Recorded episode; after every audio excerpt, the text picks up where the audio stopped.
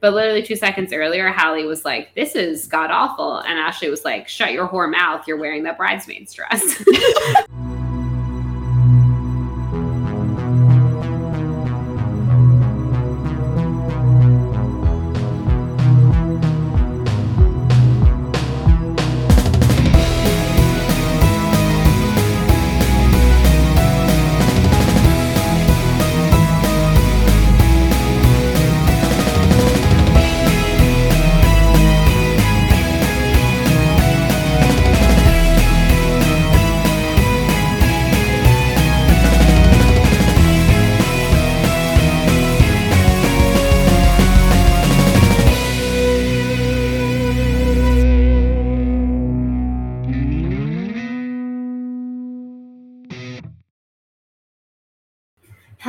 And welcome back, everyone, to a special bonus edition of Hate Spinnerbait.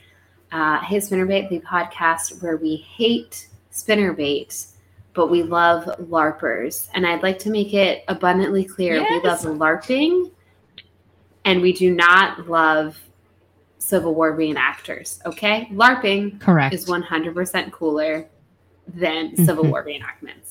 That is my piece Mhm. on that. That'll all make sense really soon, y'all. I promise. Mhm.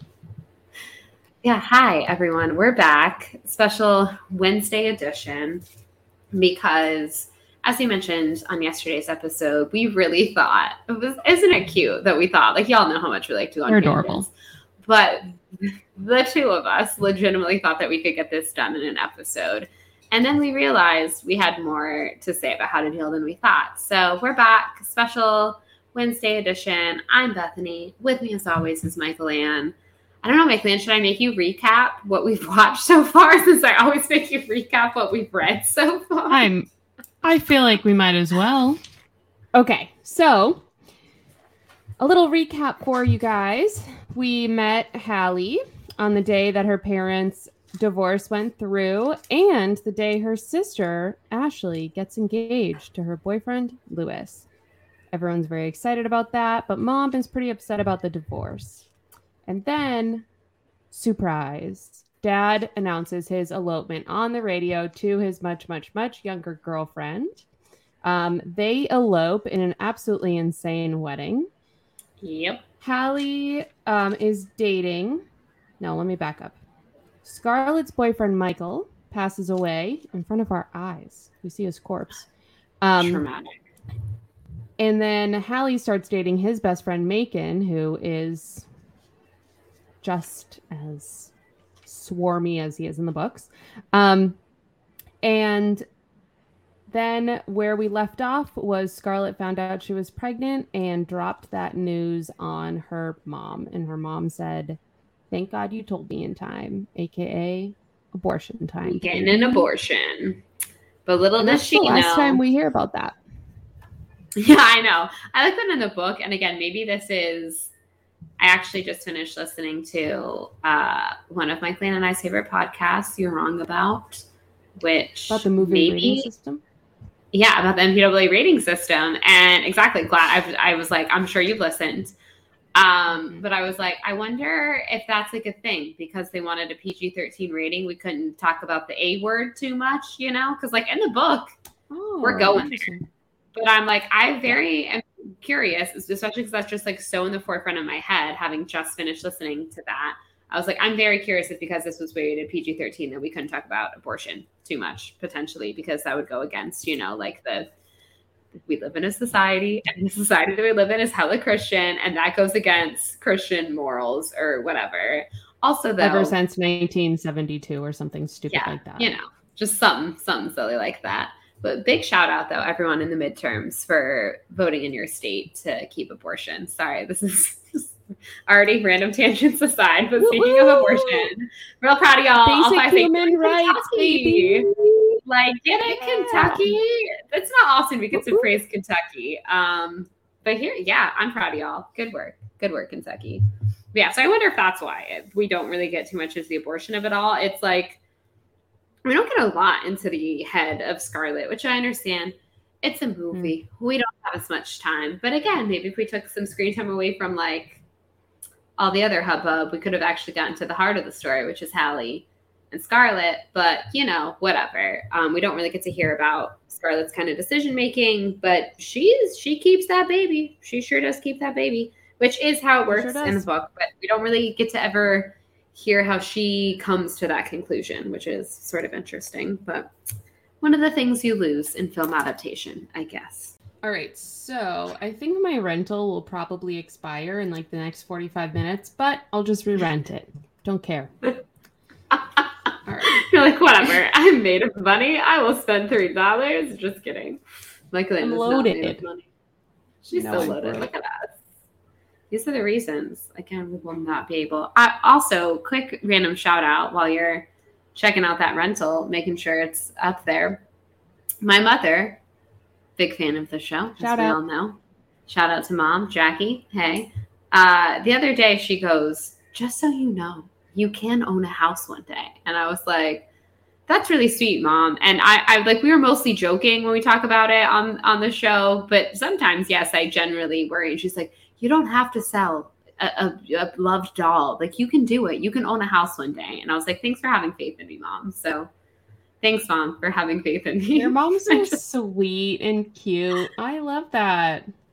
She is. She's a very she's a very lovely woman who I love very dearly. And she texted me nice things about the last episode too, and was like, "That's right, your mom will always be there for you." Because I was like crying about how much I love that moment Aww. at the end of someone like you. Yeah, my mom live texts Aww. me when she listens to our podcast. Everyone, be jealous. Cheers it's, nice, it's very nice. We're like straight up Lorelai and Rory Gilmore, except for the fact that my mom had me at you know not as a teenager. yeah. And also, she doesn't drink coffee at all, at all. So she can't be Lorelai Gilmore. I, on the other hmm, hand, mm-hmm. literally live off of coffee. So I think maybe I'm Lorelai, and maybe she's Rory. It's reverse. It could be. Hmm. Interesting. Rory also. I'll be Paris. oh my god, you'd be such a good Paris. Yes. Yes. I yes. love it. Anywho, um, back to how to deal now that we've cast ourselves as Gilmore Girls, which is also something that's very important to us. It is. We will bring it up more. I promise you that. So then in the next scene, jumping back in, we are at the bridal store and Hallie is trying oh. on her god awful bridesmaid dress. It's real bad. Can we discuss though how ironic it is that it is very like Rapunzel dress y in a sense, which oh, of course right. Mandy Moore will go on and she says like I feel like a princess in it, and I'm like yeah, you will be. You'll be Rapunzel. And that's kind of what her dress looks like, freakishly enough. They had no way of knowing how to deal with costume people, but freaky foreshadowing to Mandy Moore's career. All right. And then mom comes out and she's like, I hate how I look. I'm terrible. A real downer moment for mom. She's really struggling post divorce, post her husband immediately getting remarried to someone half their age. Mm. I feel for her. I did like that Ashley is nice to her, which I did. I, I genuinely was like, yes, you should be nice to your mother who's feeling, you know, going through her feelings about this. But literally two seconds earlier, Hallie was like, this is god awful. And Ashley was like, shut your whore mouth. You're wearing that bridesmaid's dress. so I was like, that was real quick. Like, she basically is like, I don't care about your thoughts and feelings, little sis. You're wearing this dress. And she's like, oh, yeah, whatever. I feel like a princess. And then the mom comes out. She's going through it she feels a little frumpy. I think a lot of people, mother of the bride outfits are not the cutest. So I understand why sometimes mm. moms are like, hmm, don't love this. So yeah, she's feeling a little frumpy. And Ashley very nicely is nice to her. But I was like, why couldn't you show some of that love to your sister as well? Like two minutes earlier when she was complaining about her dress. But you know, whatever. See how it is, Ashley. So deep breath in and out. The next scene we have here is the very big disappointment that is. Oh Steve. my God, seriously. Because we love, you all listen to us for like three episodes, basically, talk about how much. It may have been all four episodes that we talked. And as they increased and we went, went through someone like you, our love for Steve grew and grew. And we just started calling him Vlad because he became more and more Vlad And I loved him and the LARPing and the him being himself and him being this weird, dorky guy. And the two of us who love weird, dorky guys were like, yes, ladies, find yourself a weird, nerdy guy. And then they go ahead and turn around. He's still wearing a sword. Did appreciate that there was a sword, but they go ahead and turn him around into a Civil War reenactor. Why? Why? Why was that necessary? Why was that change made? I'm personally, I feel personally attacked by that change being made by the screenwriter yeah. who had no reason yeah. to make Steve, who was amazing, into a Civil War reenactor. And again, another confusing thing, as I stated, you know, yesterday's episode about I think they live in New Jersey in this movie. I am not certain. Here's the thing about the Northeast. So. They are not the ones who do the Civil War reenactments. So nope. strange that I'm supposed to believe that these people might live in New Jersey, but this guy does Civil War reenactments. But anyways, Steve was a big letdown. Yeah. He was. And you know, he's also not a very enthusiastic Civil War reenactor. Like he just yeah. says later, "Oh, I'm sorry, I forgot I was even wearing that. That's just something I do sometimes." something I do. It's like, well, then why did we see it at all? Why did we see it at yeah, all? Why did that even? It literally is brought up one time when he's helping her like get the coke or whatever out of a vending machine, and we never go back to it. So it's like, what the point? As opposed to which again, now suddenly he's with Hallie's mom, which I understand because she's divorced in this, and we wanted to, I don't know, I guess say that love can still be out about, there. Yeah, but yeah, all that shit about Scarlett and her mom. Right, evidently not in this movie. They're like, we don't have time for that. But uh, yeah, I was like, I don't understand what the point of that was at all. Like, it's such a big part of his character in someone like you. Like, he is, yep, that was Mike sneezing. You can hear it all the way from the other room. He is that loud. it's so, oh my God, last night after we finished oh. recording and we went to do our other show that Mike and I do with a couple of our friends, he literally could not stop sneezing for the first like five minutes and they like muted our mic because it's just so obnoxious. but also it's kind of comical.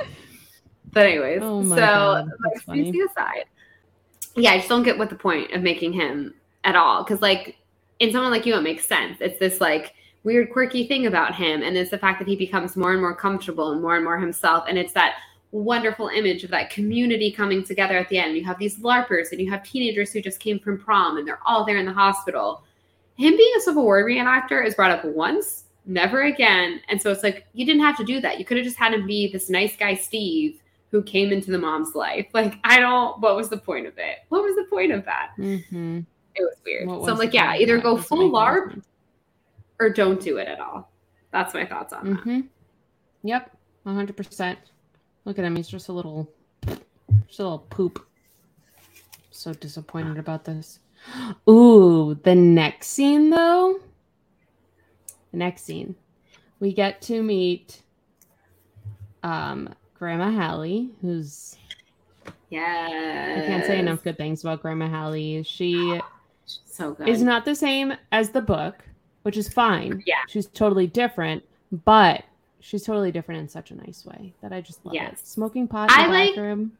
Like both Grandma Hallies, you know, like I like yeah, book same. version a lot but I also like movie version. And that cannot be said for a lot of characters in this, you know, in this film adaptation. Mm-hmm. Most people I'm like, wow, I really loved you in the book and I do not love you in this movie. So I was really happy to see that I, even though, yeah, I agree she's very different, I actually thoroughly enjoyed just, yeah, she's just smoking some pot, showing up to the big fancy Lewis's parents, you know, dinner, being her true authentic self, being high, being hysterical. I loved her. Oh my gosh. When they're outside um, his parents' house, she gets distracted by the bush and she's like, Hallie, look at this bush. It could be a textile. And I understand why grandma is behaving like this. But Hallie puts a little piece of the plant in her mouth. It, now, it's a bush, people. Okay. Mm-hmm. This is a very standard new uh, northern bush. Okay and she just rips a little piece off of it and puts it in her mouth for some reason. Yeah, I was like, is Hallie high? Did she like hot box in the bathroom with grandma? Like, what happened there? Because grandma is a cute little old lady who, you know, is a little old and senile, plus the fact that she has been smoking. I like that. I think Allison Janney's character is like the cannabis. Mom, mother, have you been smoking the cannabis again? I just thought that was like yeah. a very funny way to ask if your like mom's had some weed. But yeah, it makes sense why she is being crazy. But then Hallie, you're like, why is she? She shouldn't be eating plants. She's not high. right. But exactly. She does. Yeah, that was I thought the same thing when I watched it. I was like, that's weird. I don't know why she's acting like she is high as well. I have so many things to say about this dinner. So many. Is it about the very stereotypical uh, you know, whatever housemaid keeper who also raised their children thing? Because all of that was real awkward for me. I was like, oh, I'm getting I'm getting some bad vibes here. They give me old Southern money, and you know where old Southern money comes from. Okay. Mm-hmm. Mm-hmm. And their maid slash nanny, who has no lines, by the way, not a single line, does not speak a single, single word, is nope. black. Yep. It's like, what the hell are we doing here? Also, I think it's so funny that she's like, "Oh yeah, this woman raised our son," and she and yep. Hallie's mom says, "Oh, I didn't know you were a working mother." yeah, I did. I liked you. I liked that line a lot. That was pretty great. I, it was like such a good like sly dig at her a little bit. That whole scene, yeah, that's just is very awkward. Just oh, it, it's very and I understand that this movie came out, I guess now at this point, almost 20 years ago, which, oh, oh God, oh, I'm old. Oh my God. But still, this movie came out in 2003, y'all. And it was okay to just like put a black woman in a maid's outfit and have her be like, yeah, here's our lady and she cooks for us and she raised our children. And I was like, ah, that didn't raise any flat, like red flags. And truth, no one was like, oh, this is yikes. This is big yikes. They, they oh, put that that movie was in theaters, and we all were just like, "Yep." there's so many movies and TV shows and media from the early 2000s that you look back on. Well, we talked about this last episode with the Chinese imagery. It's like, mm. yikes, people. We were not yikes. anywhere. We were not Big anywhere yikes. good back then. I also I mean, I'm certain in like 10 years we'll look back at things we did in 2022 and we'll be like how in our lord year 2022 did we think that was okay to do? But sure. i don't know hopefully one day we'll get to a point where we're like all right okay i'm watching this media i'm doing this thing and i i feel okay. I, I feel like this is not cringe but we are not there yet. We are definitely still looking at times in our own we were alive we were alive for this we were preteens whatever children, yeah, teenage preteens basically in 2003 watching this movie. Mm-hmm. And yeah, that that's it's not a scene that holds up well now. That's all I'm gonna say about mm-hmm. that. I also want to mention that for dinner they are eating squab.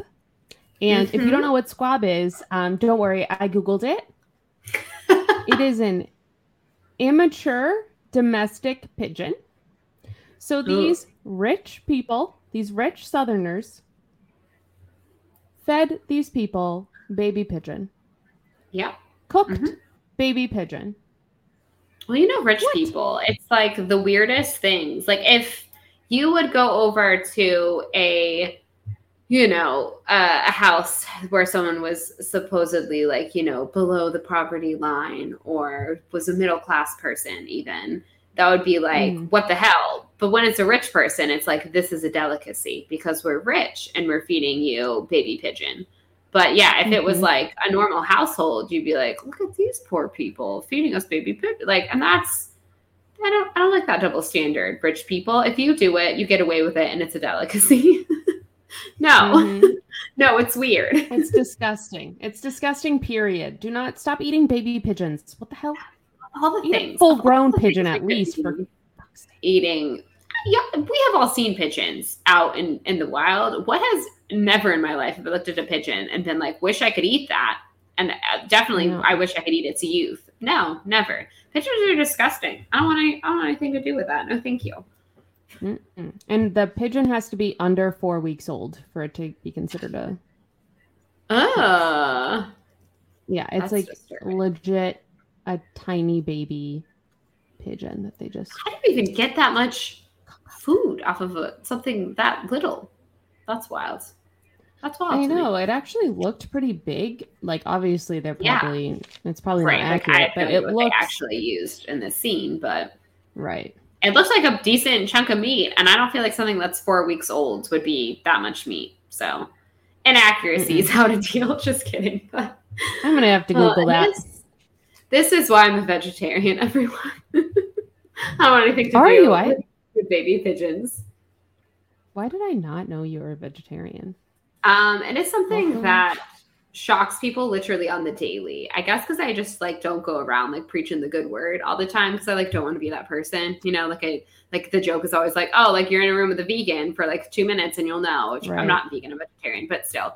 Uh, so I, I don't know. I think I have like a complex about it. So I like try to like not be annoying about it. I guess. Um, I also mostly became vegetarian for environmental. Again, I am going to get on my soapbox for a minute. Uh, for environmental reasons, because I did so much research into how you know it's good for the environment. Um, which again, I know I'm just one little person, and I can only make so much difference. But you know, as Emma Watson once said, you know, if not me, who?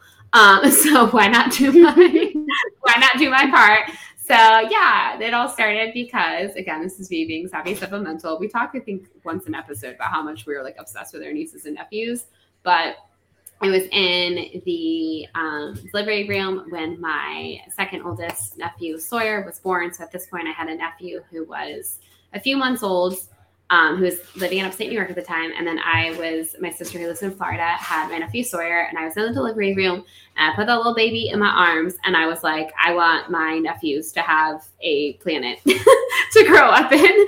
And so I was like, I'm gonna do my part. And so I gave up meat because, again, just to be clear, everyone, I didn't really like it. So it was a super easy decision for me. And I'm not judging anyone who does eat meat. Rock on with your bad self. It was just my personal choice. And I'm telling you, if you would have held that cute baby in your arms, you too would have been like, I will do anything I can to make sure that this baby has a nice planet to live in. Yeah, that's my biggest thing with climate justice and gun reform is like I want my nieces and nephews to grow up in a good world. I unfortunately ah. do not have the willpower to give up chicken nuggets or cheeseburgers, and I don't think I ever will. Even though I know how Chicken bad it is, I know. But what me and Andrew try to do is like three days a week we'll do meatless. my big concern at the end of the day is for humanity and i do think it's terrible that the things that you know my people vegetarians and vegans eat and oh we're worried about you know not hurting an animal but then some poor child somewhere is suffering to Right. harvest this stuff so that is something you have to pay attention to Okay, so Hallie goes to the bathroom because she got that uh, baby pigeon under four weeks of age on her lap. Um, and she goes into the bathroom and she opens a jar. And what does she find? It's a jar of cigarettes. which who just have rich people i guess. Is that a thing? Do Rich rich people people. just have jars of cigarettes in their bathroom? And what would make you so. decide to smoke it? Because she seems like she has not smoked before because she goes to light it up and is immediately like like it's her first time. So what would make you think that that's a good idea? I so couldn't- I choices were made even guess. smoke alarm obviously goes off. But also why if there's a smoke alarm and the smoke alarm is going off again why did you just put complimentary cigarettes in your jar in your bathroom i don't know I don't but it know. does lead to another strange thing is she opens the window in the bathroom, right? Okay, Mhm. so the, the window's open. yeah And yeah while all of this stuff is going on and there's chaos and everyone's running to the bathroom, a dog just jumps through the window into the house. Confused Yep. about that as well. What do you mean this dog is just jumping into the window? Is it window? their this some, dog? like D- is it a neighbor's dog like where did this dog come from impossible Why was it outside when the whole family was inside eating dinner? That's strange. Like Who who, was watching jump the through the window? Like what's happening here? Um And then it humps yeah, that was Allison Janney's leg, house. I believe. Yes, he does. He humps um uh, Lydia's leg actually.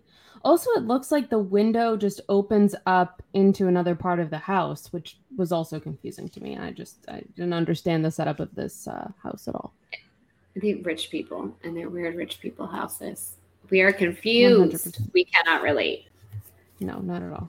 So then Ashley starts a fight with Lewis in the car about not standing up for her, and Grandma Hallie is chuckling to herself the entire time. I aspire to be both book Grandma Hallie and movie Grandma Hallie. I love them both. Same. I think that's a good aspiration, honestly. I think we should all be a little bit more like Grandma Hallie. We should. Mm. And then another Macon scene.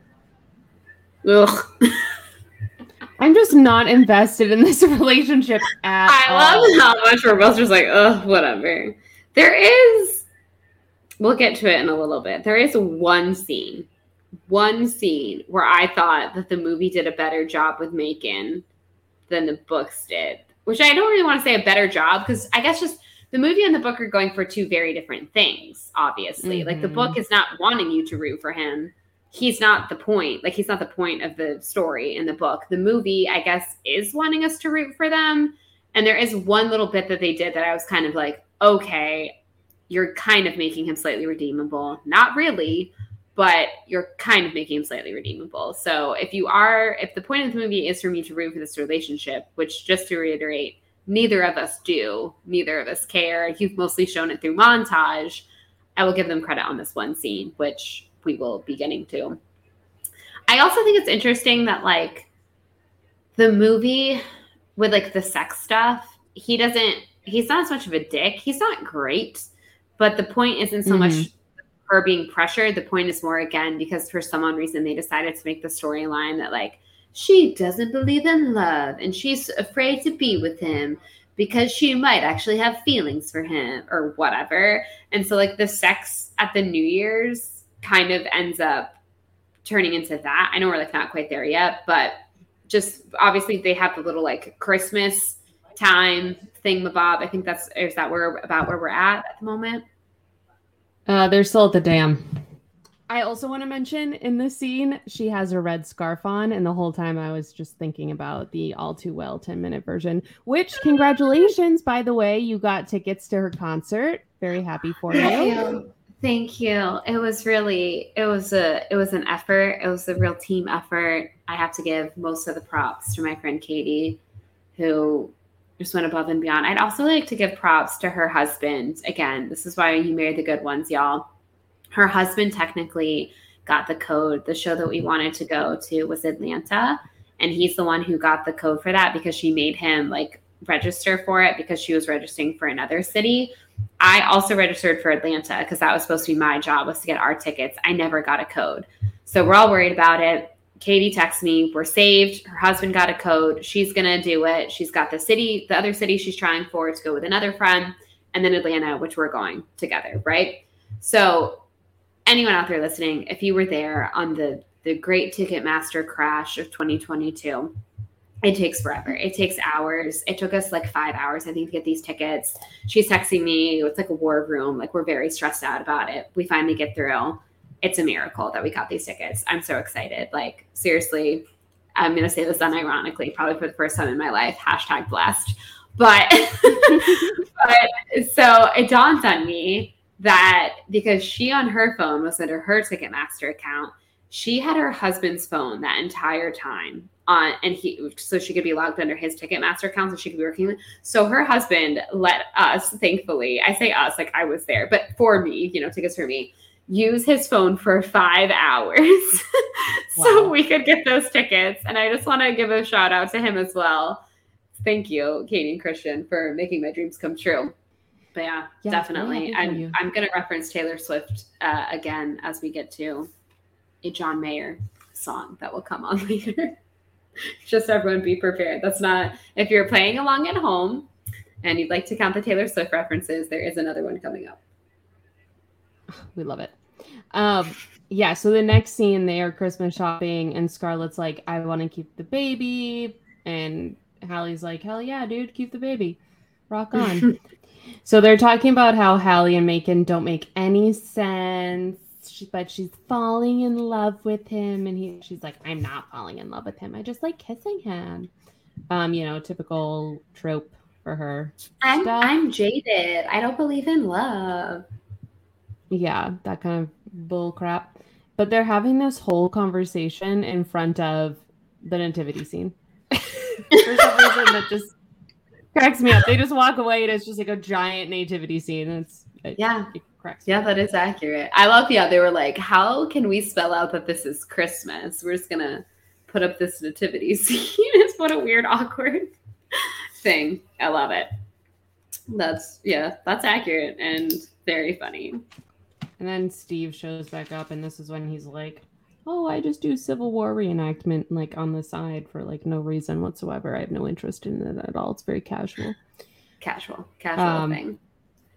But he gives, he shows up to Lydia's work and gives her a bunch of roses, and he's like, "Go out with me." And it's uh pretty cute, actually. It is. I mean, I like, I do, you know, like that the mom got some love. Don't get me wrong. I just wish he could have been A, with Marion, like he's supposed to be, and B, more like Book Steve.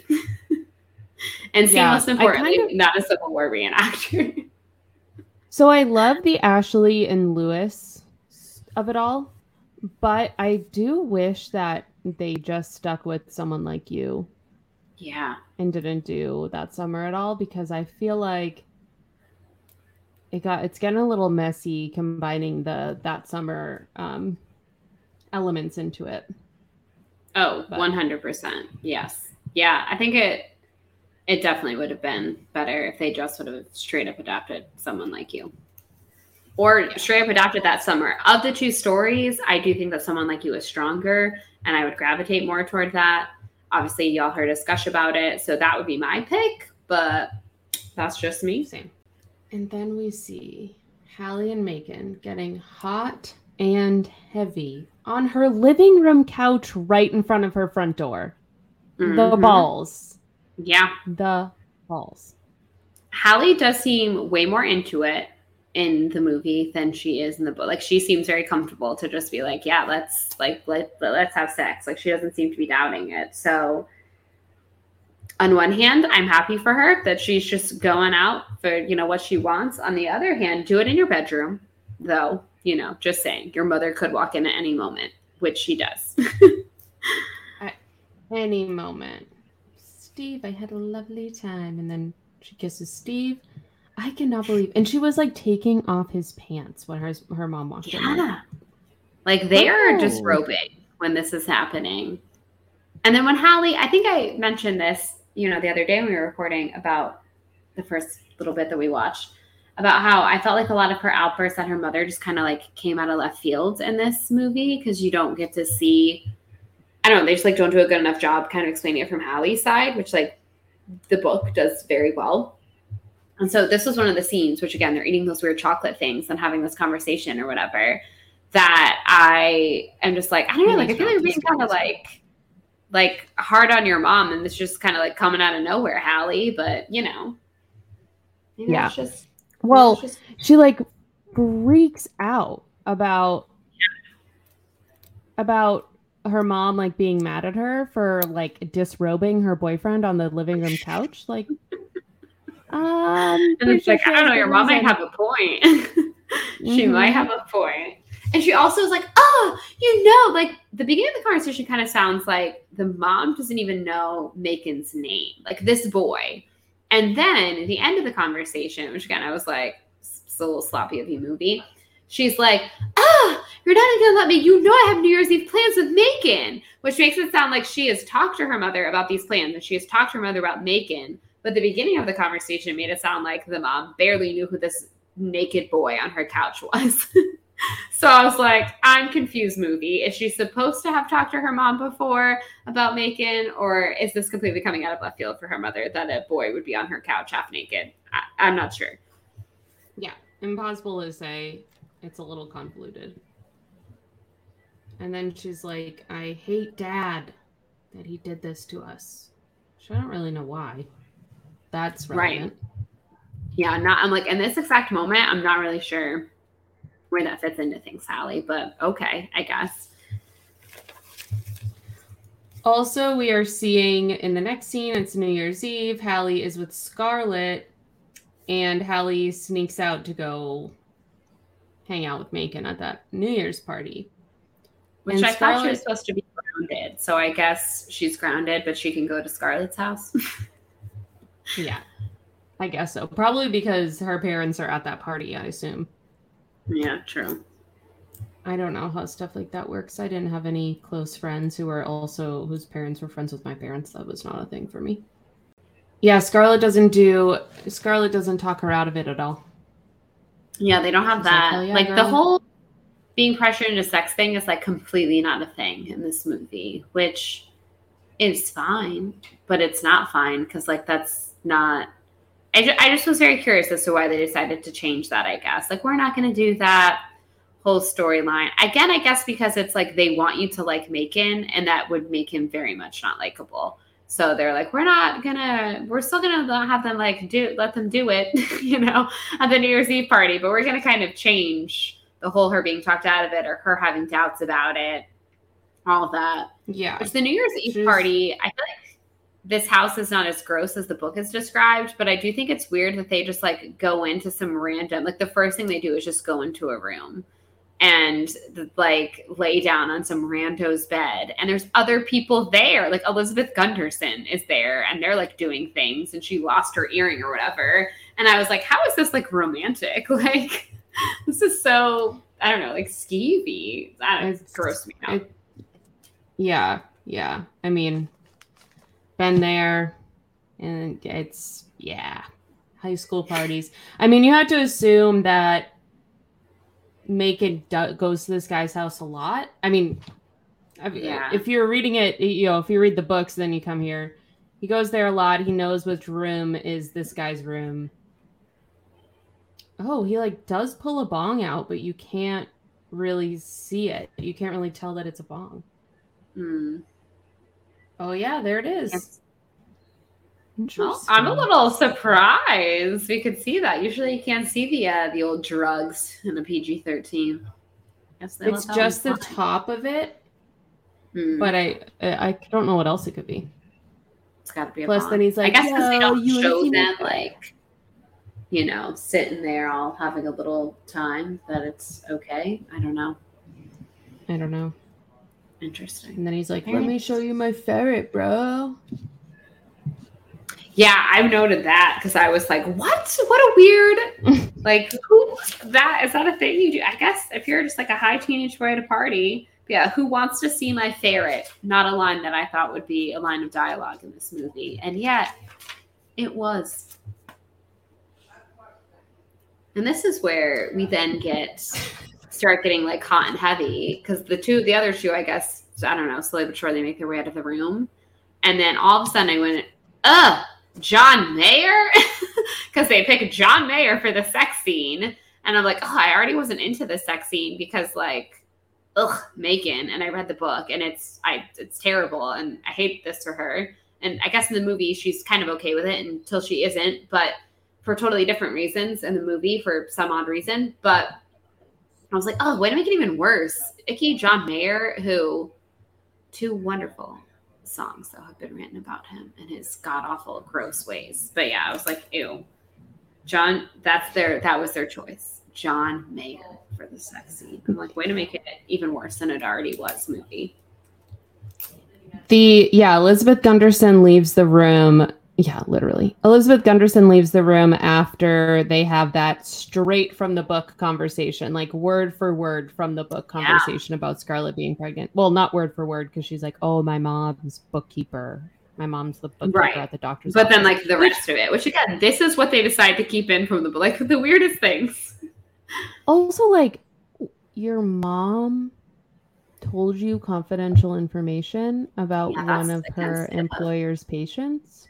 Yeah. that's strange. It's not allowed. That's a little strange. I also like that at this point. I mean, in the book, everyone already knew about Scarlett by the new year. Yeah. Like that was common knowledge. And in this, it's like in a private conversation in the bedroom with Elizabeth Gunderson, we're talking about the fact that her mom's whatever, a bookkeeper. Yeah, sort of thing. So I was like, oh, it's not like common knowledge around the school yet, I guess, in the movie. Also, there is no Cameron. Sad. Love him. I know. I know. That was a real bummer. Yeah, the sex scene's like uncomfortable, honestly. Well, it's not even a sex scene. They get very close, but they don't end up doing it. Hallie just like randomly gets up and walks away. Or runs away, I mean. It's not really explained. Into the into the snow. I was like, again, we have the countdown. We have her like running to the outside, which is from the book, but like her whole reasoning for it and their whole conversation on the ride home is vastly different than the book. And she's all like, this is when she gives her whole like, like Macon is mad, you can tell, but he's not like as much of a douche about it as he is in the book.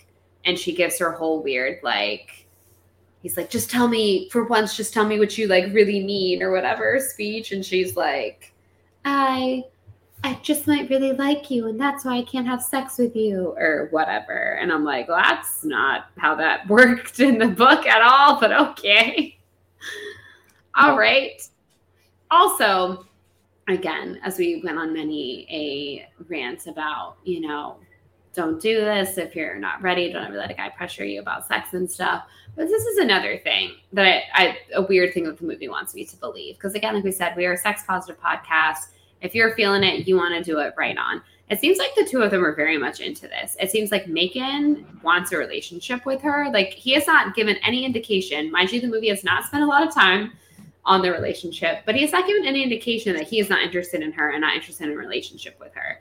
So I think it's very strange of her for her reasoning to not want to have sex with him to be that she might have feelings for him. And I was like, that's awesome. You're two consenting people who both like each other and you want to have sex. Rock the hell on, do it. So like the movie reasoning is so dumb. Like the book, it's mm-hmm. like she's only doing it because she's afraid that he's going to leave her and she's being pressured into it and whatever. And then she has a freak out and gets sick.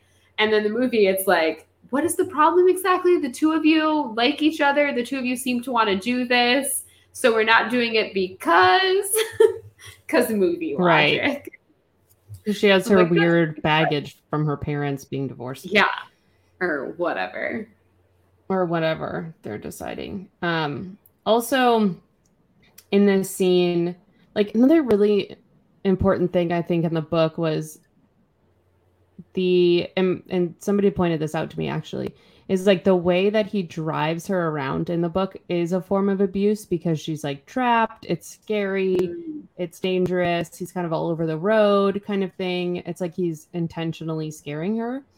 And right. in the movie, it just didn't it doesn't that's it's not the same thing and yeah it doesn't even make like how did you end up on the other side of the road i guess he was just no if he was drunk they would have arrested him i have no idea yeah, like this car accident scene, the way it's shot, like the way they filmed it, it's not like it is very much like, how did they end up hitting that tree? I'm confused. And it's like they had to, not they didn't have to, because there's a lot of things leave out from the book, but it's like they clearly very much wanted to lead to New Year's, her freaking out, them getting into this car accident. But the, the car accident is very convoluted in the movie, I feel like. I'm like, I'm not really sure. Like this other car, like they're on like a desolate road. This one other car comes out of nowhere, and then does that car like drift into their lane? So he tries to avoid. I don't know. It's weird. it's very weird. Yeah, it is weird. I like that both of her parents are there when they wake up when she wakes up, and they both like, like go to her. They're like, "Oh, are you okay?" They're much nicer than I feel like they are in the book. Like in the book, I was like, wow, harsh. Your daughter's got in a car accident. Like maybe wait till she's at, at home to lay into her. But they're like, we're just glad you're okay. You know, she's like, you had to leave your mm-hmm. party. I'm so sorry, whatever. And they're like, none of that matters right now. Like, we're just okay that our daughter is okay, which seems way more like the parental response that I would imagine. I do like which this is one of the movie or one of the lines I remembered from the movie even before rewatching it the other day. But the whole "some people fall into love," I had to crash into it. I am like, damn, that's a good line. It's a good line. I don't support this love story, but damn it if that isn't a good line. that was a good line. That was a really good line. So I'm gonna give the screenwriter a tip of the hat on that one. That's good. Oh, and then Scarlett and Hallie. So Scarlett's not even at the hospital as, as, well. And then in the next scene, they are building the crib, and it looks like they're building it wrong, if I'm being honest. And um, they're like, "Oh, Macon hasn't called me, and he hasn't been at school all week because he can apparently just miss weeks on end of school and still." I still am very baffled the next by this. Day. Very baffled. Also, um, when he approaches her in the school, can we briefly talk about that? Because I have questions. Namely, I'm glad that she gave him the cold shoulder because he 100% deserved it. Because, yeah, he just up and disappears for a week and that wasn't there when she woke up, up and disappears. That whole part is pretty similar to the book. But when he approaches her at school, he is randomly holding a t shirt, like a white t shirt, as if he's like wanting people to sign it, and a bunch of pens, oh, potentially gel pens, because it was 2003. So I'm guessing they're probably gel pens.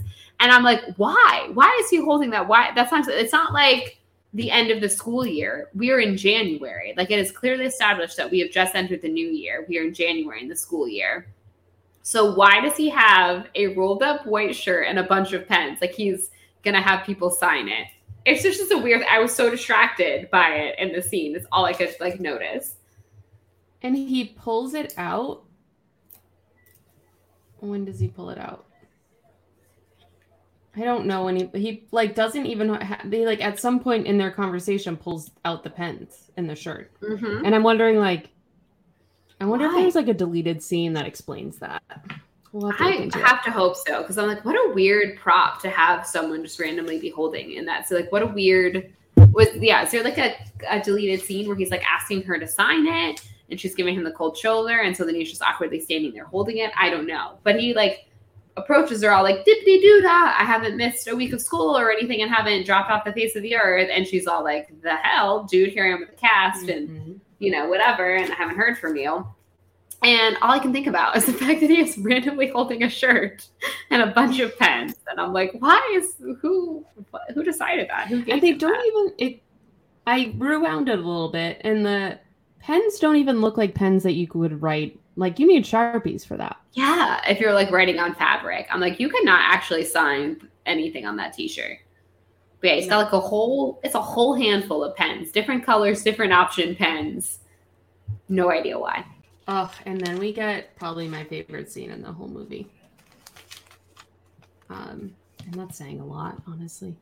Um, drunk Ashley. Ashley, oh, Callie comes home that night, and Ashley is passed out against the door. She has little plastic. It looks like little plastic penises in her hair, stuck all over. She's super drunk, walking all over the place. Hallie's helping her out. And this is when Hallie finds out that her mom sneaks out to be with Steve on Friday mm-hmm. nights. Again, I know we said we wish they would have just like straight adopted someone like you, but I do like some of my favorite moments are like Ash, like I do like the sisterhood relationship, and I yeah. did like that they did touch on that in the movie, and you did get those kind of sister feels that we got from reading that summer. So I did appreciate. I, I uh, yeah, I think honestly my favorite scenes in this movie are like when it's Hallie with her family, I guess, like when it's like her and her mom or with Grandma Hallie or with Ashley. I like the Ashley Lewis stuff, which again is kind of shocking to me. So those are like Same. my favorite bits. And I just, yeah, I wish I guess we could have gotten more Scarlett, probably less Macon, because the, but I did like all of the, and I like the the next morning when Lewis comes in and the wedding is off and the drama of it all. I yeah, love it. And it like in good. The in the book, this scene, I was like, ew, Lewis, you suck. But in the movie, it comes off way more like cute, innocent, kind of like hurt. Um, like we made yeah, like I to each other. See, like in the movie that he is like hurt. Like he really put this trust into her and he did the right thing, you know, so, so to speak. Like what he I don't I don't want to say the right thing. There's nothing wrong with having strippers at your bachelor party, but like the the right thing and that they promised this thing to each other. And he's like well i held to my vow you know like you're about to do these vows to each other at your wedding. And he's like i held to my word and you didn't hold to yours. Like i don't know if i can trust you to get married. And i'm kind of like wow like actually the movie kind of helps you like see lewis's side and you, he just just seems very genuinely hurt that it's like yeah. sort of yeah it's, it's somehow sweeter in the movie i guess than it is in the book where you're just like this controlling wet noodle Exactly. So then in the next scene, uh, Macon shows up to her house once again. He's like, I'm sorry. He has a box of chocolates, presumably the chocolates that she pours in her mouth. I don't know. Um. This is the she, only time we get the candy with Macon. So I did like that they they did have him bring oh, some candy to her. True, true. So I'll true. give them. I'll give you this one movie. But yeah, she's basically like, um, Macon, not good enough, my guy. Not good enough. Not in your plaid pants in your light blue shirt. Not enough. I did like this scene, and I did like it is very this part is actually pretty pulled from the book like the fact that she's like it's not my mom mm-hmm. it's me and she stands up for herself um, which I, I did really like and again he needs to be told off and this is kind of the scene oh, yeah. Where i guess i was kind of saying like they make macon slightly more redeemable because again i guess we're supposed to be rooting for them in this movie where he kind of it's it's a very flimsy excuse but i am like well teenagers are not the best at expressing i mean no human is the best at expressing themselves all the time, particularly teenage boys. They're notoriously known for not being good with their emotions and stuff. We we talked about when we were breaking down the book about the funeral scene that he's just walking crying in the rain because it's the 90s and like he you know mm-hmm. Mm-hmm. like doesn't know how to deal with his emotions because he's a teenage boy and like as a society we didn't let him know how to deal with his emotions but i did like that he kind of explains like his rationale for leaving her at the hospital because in the book like it's never discussed. There's no good reason for it. And while I think his excuse is a little flimsy, like I like the fact that he brought up because again, like I think we forget often we we think of Scarlett's grief and losing Michael, that we forget Macon's grief and losing Michael. And I did like mm-hmm. that he was kind of like I panicked because I I couldn't lose someone else. Like I saw that you were hurt and it freaked me out. And he flashed back to Michael, which you know, he actually was not there, but the rest of us had to watch him die. Mm-hmm. And I was like, you know what? Like that, I will give the movie credit on this one. Like I thought that that was nice that they reminded us that he too was grieving. And that was kind of his reason. Was it a good thing that he left and then disappeared for a week? Also, how is he still in school? I do not know. But I will give them credit that I like that they like kind of gave him a reason for leaving at the hospital, which kind of makes it more redeemable as opposed to in the book where you're like, there is no reason apparently. right. Yeah. You have to just assume. Um, right. But yeah. Yeah, they do make him more redeemable in this, and they do try a little bit harder to make him like a good guy in this, but I'm still not sold. I'm still not sold. And I still just have so many questions about why is he skipping school all the time? Is he a criminal? What is his deal? And we never get any answers to any out. of those things, which is very strange. No. So then we're at dad's house. Lorna is there and she is in a s- satin shirt and pants combo that is covered in sunflowers, just like a yeah. sunflower suit. Um, and she she's giving them all sorts of advice. She does. And she's giving them all sorts of advice. Foot in her mouth real hard in this scene. Oh, yeah. And it, oh it's so awkward. I got like massive secondhand embarrassment watching this scene. Yeah, it was really bad. She's like, You need to put your foot down, or you know, he would never leave his wife. And then she's just staring at them like Oh yeah, that's also I love her Lorna's like, Can I give you a hug? Ashley's like, no. no. Please don't. Yeah. yeah, her face. Again, the Ashley actress is pretty great. She has some like great, like her facial expression there is fantastic, I thought. Yeah, she's really good. And then this is when we find out another thing that like ends up not mattering at all. Um, Grandma Hallie falls and they have to go to Virginia and stay with her. And once again, Grandma Hallie is just 10 out of 10 smoking a little marijuana in the bathroom, as she says. She's obsessed with sheets. Oh, I see the Abraham Lincoln thing now. I didn't the first time I watched it, but I do now. What's that say about me? You're like, you're like, I now do see it, Grandma Hallie. I think you're onto something. I like that the comment memory bit and the fact that her memories don't belong to herself, that part is all still in the movie because that is something that obviously I very much enjoyed from the book.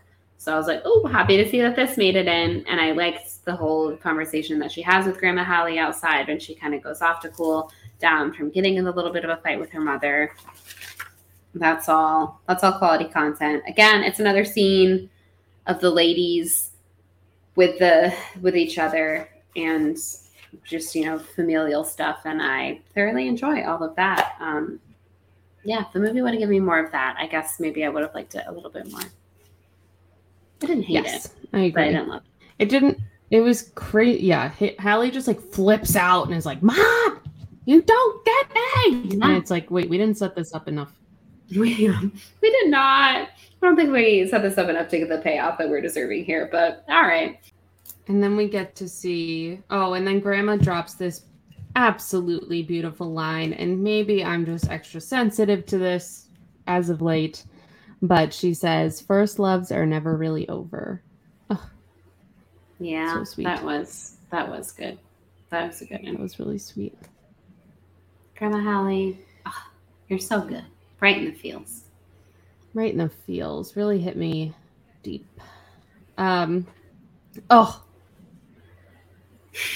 and then and then we see our cutie little cutester Lewis Aww, show up Lewis. airport. Yes, so Lewis. Of course, Aww. this is a post 9 11 world, so they are almost out of the airport by the time they see yeah. each other. Yeah, you can't just um, run up to the gate anymore dramatically like you could in the good old days. In the good old days. oh, he proposes again and she says yes.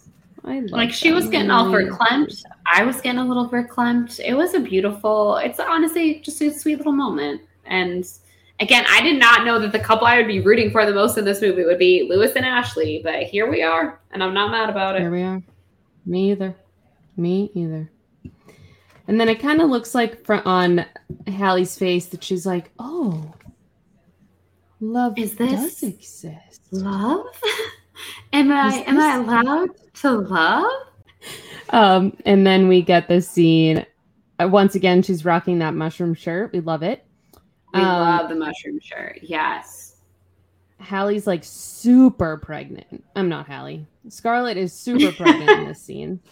Um, yeah. And she's uh, presumably didn't get an explanation about this at all, but presumably she's going to give Macon some sort of letter that she wrote. She's holding it in her hand.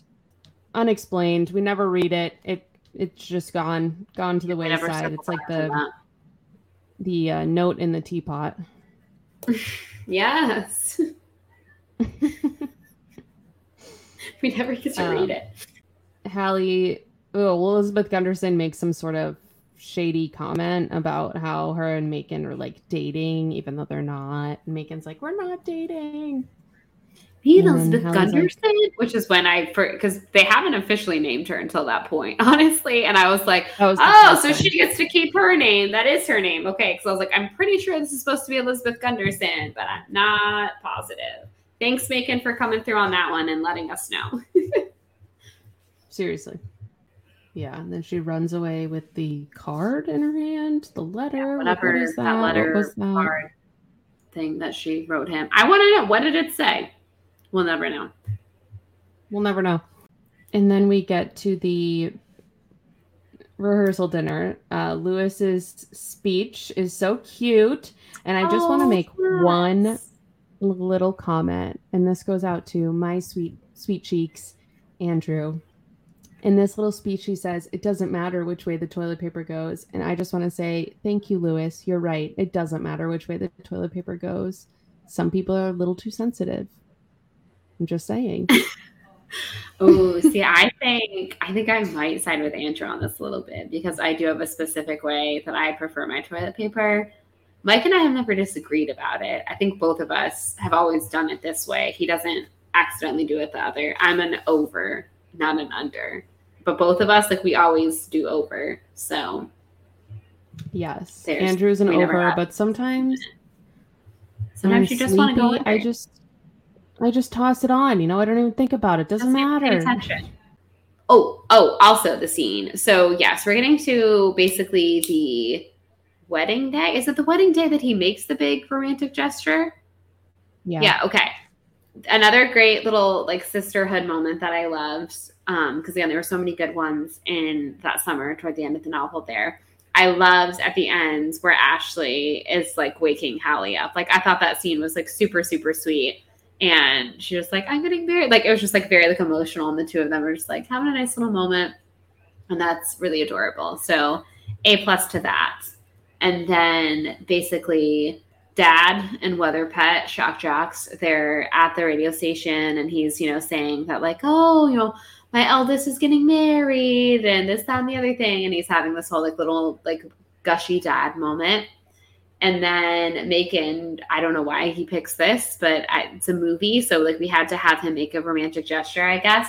He comes in to interrupt, um, so you basically can tell Hallie, you know, that he loves her and that he's sorry or whatever. I don't even know. But he says a whole thing. He does, and of course, Hallie is like listening and is like, oh, oh my goodness. Um, love does exist. That's my impression. right. There, I guess. And so this is another weird thing. So then, of course, like, you know, at first they're like, this guy comes storming in and they're like, security. And then he realizes that the, he's trying to be sweet to his youngest daughter. And so I guess he's okay with it. And then he's like, well, I'll be damned. You know, love is in the air. My eldest daughter getting married by youngest one. I'm going to dedicate this song to both of you. And what comes on is Wild Worlds. And I think that's a very weird thing to be like from your dad to me on your wedding day, and also my youngest, who a boy just like professed his love on my radio show. That's the song. It's a great song. But what a weird choice to dedicate to your daughter on her wedding day. I was like, that's odd. And this is where I promised yesterday that Skins would come up again. I will always think of the show Skins when the song plays because it is in the season one finale when Tony gets hit by a bus. And that is what I will always think of when I hear this song. that's an emotional storyline. So yeah, that's what I think of. But yeah, I was like, Wild World, that's what you would dedicate to your daughters um, when one of them is getting married and one of them is having, I don't know, some other kind of love moments. Strange. Very strange. Very strange. Yeah. Um, yes, in my notes I wrote, "Oh, his criminal tendencies are paying off because he obviously had to break in there. to, you knew how to break walk into, into a radio station." station. And I also Um, like that he is presumptuous enough to think that that worked. That he goes and he gets a tux to like head to the wedding, and I was like, okay, Macon, that's very like. I guess you really thought that you wooed her over with that. Mm-hmm. Yeah. Yeah. I mean, oh. and he doesn't tuck in his tuxedo and it's messy and it's very on Ugh. brand. And I also- so. Yeah. I also don't, I wasn't sold on that uh, speech. Wasn't that good? yeah, No offense Not- it's not. screenwriter, but right. But it's not. super impressed. I wouldn't be like, yep, everything's cool now. You abandoned me for an entire week after you're you as a driver. We got in a car accident, but you know what? I forgive you. We're good now. No, Mm-mm. I know. I think he needed to prove himself. It's not. I've heard better speeches. That's all I'm going to say. I was not super impressed. Also, then we're all like heading to the wedding, and for some reason, Scarlett decides that she's going to walk, and I just think that was a weird thing. That was weird. And her mom's just like, "Yeah, okay, see you at the wedding, honey." That's strange. Nine months pregnant. Yeah, but like, of course, let your teenage daughter who's ten months pregnant walk by herself to the wedding. Weird. Yeah. And of course, as it happens in movies all the time, she starts having the baby, and all of a sudden, that baby's got to come out. Right now, That's not typically how it works. I don't Very rarely. It's her first child. That would be hours in labor, most likely. But of course, it's gonna now the baby's coming right now because you have to have that dramatic moment. Oh, also cute, funny bit when they do the whole waking up in the morning thing, and Hallie's like, "Give me a signal," you know, whatever, and it's like this cute little sister moment. So they get up there, and she actually has like an itchy nose, and she, she kind of starts to like go to scratch her nose, and Hallie like jumps in, like, "Do I need to say something at this wedding?" And she's like, "No, no, no, like we're good." And I, was like, it's a stupid, you know, like low hanging fruit comedy, but I thought it was like a cute little sister moment. I enjoyed that. Um, but yeah, there's Hallie who's wearing that like a weird leather cord 2003 choker necklace with it's kind of the same bridesmaid's dress, but they have been modified now to make them look slightly less hideous. They all come in. It's a cute little moment at the wedding. Macon comes in and is like, Scar's having the baby right now. And Hallie runs out, which I love that she was like, go get Hallie. But she knows that her mom is also at that wedding. Like in the book, it makes more sense that like Hallie is there and the mom isn't. And the movie, it's very convoluted because like Marion goes to run out, but they've already sped off in Macon's car again. Oh, I still don't know if you should be in his car after the last time you were in it. You were in an accident, mm-hmm. but whatever. With your very pregnant friend who is in labor, but okay. So they rush off to the hospital, and this is where I wrote a note about Lewis. Lewis, the MVP, because the parents, rich, uppity, southern, ugh, old southern money, terrible parents, are all like, aghast that this wedding has ended in a scene and whatever. And like Lewis tells them off. And I was like, yes, Lewis, that's my boy. Character growth done right. Mm-hmm. I'm so proud of Lewis. So that was great. Mm-hmm. Again, who knew this was going to be such a winner in this movie? But he was. He really was. I have one thing to say about the wedding, and it's probably silly because I understand it's a movie, but all of the bridesmaids walk down the aisle at the exact same time and yeah, two of them are standing next to each other. It yep. looked insane. That was insane. It, it looked very insane. Other weird nitpicky but, thing for me about the wedding is the bride, of course, being Ashley, and I assume Hallie is the maid of honor because she is standing closest to her. So, as is customary in many weddings, um, the bride goes to hit, hand the maid of honor who her bouquet, and for some odd reason, Hallie hands the like the her bridesmaid bouquet to the girl next in line, and I was like, that doesn't ever really happen. Like the maid of honor just holds two for a minute. Mm. It's such a weird little nitpicky thing. But when I was watching it, I was like, is we just gonna keep passing the bouquets down the line here, ladies, or like what's your plan here? So just thought that was kind of a weird thing. Super nitpicky. It's stupid. It's a movie, but just something I noticed. It also didn't make sense that she was like, "Go get Hallie, go get Hallie," because in the book, Hallie is the one with in the delivery room, but in the movie, her mom is the one in the delivery room. Yeah. So, so I'm like, I did she like rush to get her?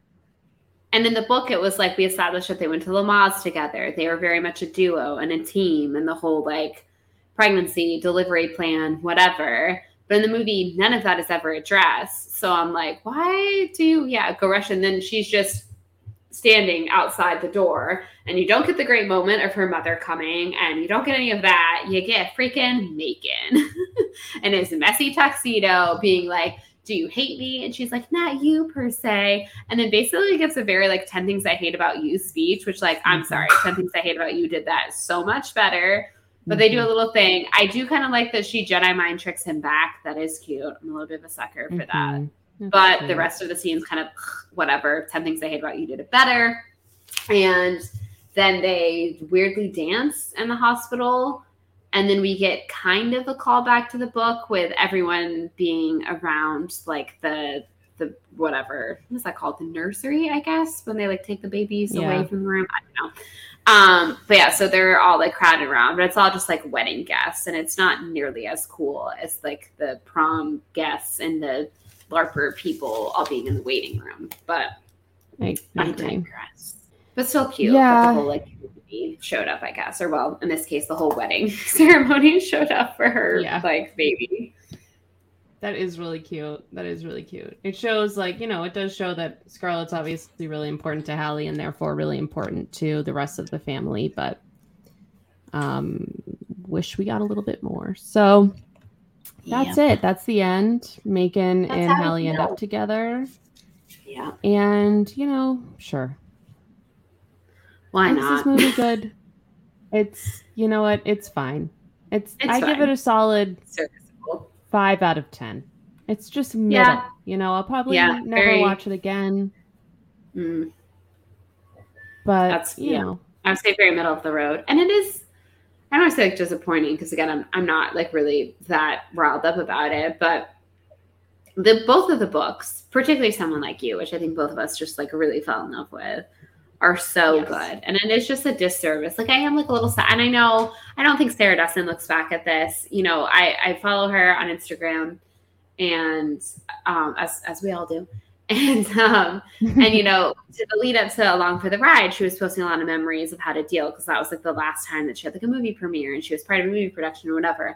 And it seems like she looks back on those memories very fondly. And so I'm I'm happy that she had a good time and it went well enough for her and she trusted the writers and the directors enough that she was comfortable enough to let her books be adapted again. Because some people do it once and are like oh god mm-hmm. never again. Like that was terrible. I'm keeping my books. They're my babies. I'm keeping them as they are. She clearly enjoyed her experience enough that she optioned her books off to be made into adapted into more movies. So that's awesome. And i'm glad that you know it, it is a good cast and everyone did a good job with what they were given but yeah, much like a lot of things in 2003, I think it should probably just be kept in 2003 and doesn't need to be revisited. Yeah, yeah I agree. You know, I agree. I'm also glad she had a good experience. I'm glad she looks back on it fondly and she doesn't have major regrets. You know, I do think they did as good as they could to combine two completely yeah. different stories into one. Um, but I'll still never know why that was decided. Like, what was the rationale behind that? I, I did some preliminary searching on the interwebs and I couldn't find too much out about it. So I'm sure it's out there somewhere. But yeah, I will I will give everyone involved in the movie credit for doing the best they could. Yeah, trying to combine two novels that, like you said, are very vastly different and making it into one cohesive story, especially the runtime that they had and the budget that they were probably given, which probably wasn't a lot since it was a teenage, you know, drama movie, basically dramedy movie. So mm-hmm. yeah, kudos. And again, it looks like the director and the screener have gone on to do some awesome projects. They're still working out there. They still have careers, so it was a good launching pad for them. Many of the actors have gone on to do many good things. Again, Mandy Moore is still a household name. She's been acting for years. Allison Janney is still obviously a mm-hmm. very, you know, um, she's award winning. She's great. Um, so obviously, you know, they everyone did okay. Sarah Dessen's still out there writing great novels, and like we said, is still allowing those novels to be adapted into films. So yeah, I guess overall, it was a win win. But yeah, if I'm giving yeah. this movie a grade, I'd have to agree with you. Probably like a solid five out of 10. Like it's fine. it's serviceable. Yeah it's, yeah, it's just fine, is, is how I feel about it. Um, yeah. But yeah, so that's it. That we did two whole episodes, like three hours on a movie that we movie. both just ranked as it's fine. but I think we had so much to say, A, because it's us and we went on 18 tangents, but B, because we are so passionate about the books and I, I think it really could have been an interesting movie. And I, I'd like to reiterate, as I said on the other episode, I'm not a purist when it comes to to book film mm-hmm. adaptation. I know that they're totally two different mediums. I'm the type of person who I know everyone like hated Order of the Phoenix when it came out, the movie, um, because the, it is mm-hmm. a lot different than the book. And I was like, I don't know what y'all expected. Like it's it's good. It like the movie is it's good. Like it's fine, you know. Um, I, I, think of them as very separate entities. And like many yeah. books, again, I keep using Harry Potter just because that's something that very much our generation grew up reading both the books and watching the movies. But many different things I've seen adopted into film. And I am usually very lenient when it comes to adaptations because I know that it, it, I can't imagine. It must be a very hard task. Again, Sarah Dessen, please let us know if you want us to write the screenplay for any of your other. Yeah, I think well, we do a great here. job. We're here. We're available. We have, let us know.